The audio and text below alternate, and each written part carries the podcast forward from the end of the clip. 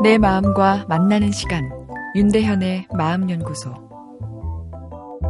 우리는 언어라는 도구를 통해 타인과 소통합니다.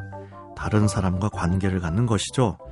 그런데 그 관계 속에서 오가는 언어의 내용이 하나의 틀이 되어 내 마음속 깊은 곳에 심어지고 역으로 나의 행동과 마음을 조종할 수 있는데요. 남자는 울면 안 된다. 즉 남자는 강해야 하고 울면 졌다는 이야기고 곧 우는 남자는 약하다는 의미가 되어버립니다. 그러다 보니 우리 남자들 자신의 괴로움을 잘 내놓지 못하고 잘 울지도 못합니다. 반면 남자는 우는 여성의 보호 본능이 작동합니다. 나는 울면 안 되고 우는 여성은 보호해야 한다는 언어의 마법에 걸려 있는 셈이죠. 여성들은 남자에 비해 우는 것에 대해 거부감이 적습니다.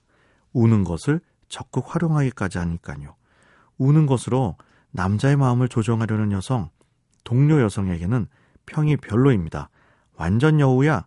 이런 이야기 듣죠.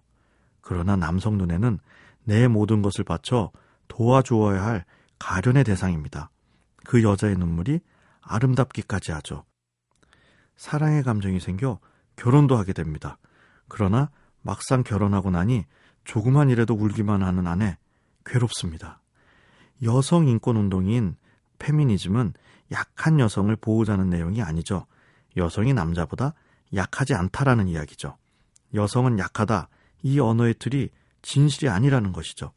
남성 중심 사회에서 여성의 역할을 제한하기 위해 만들어진 통제의 틀이라는 이야기인데요.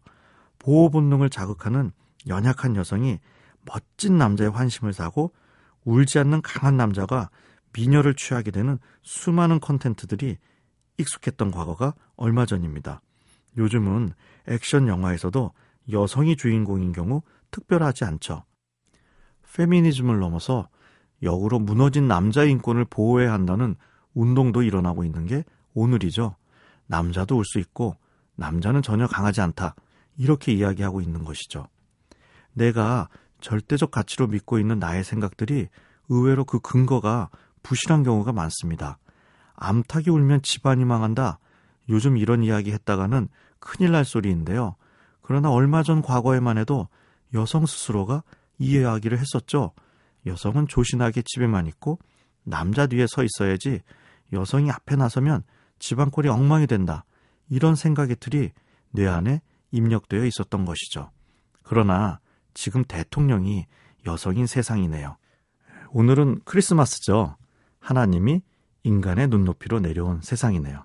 오늘은 우리 부부, 그리고 남자친구, 여자친구, 우리 같은 눈높이에서 서로 사랑하는 하루를 지내볼까요?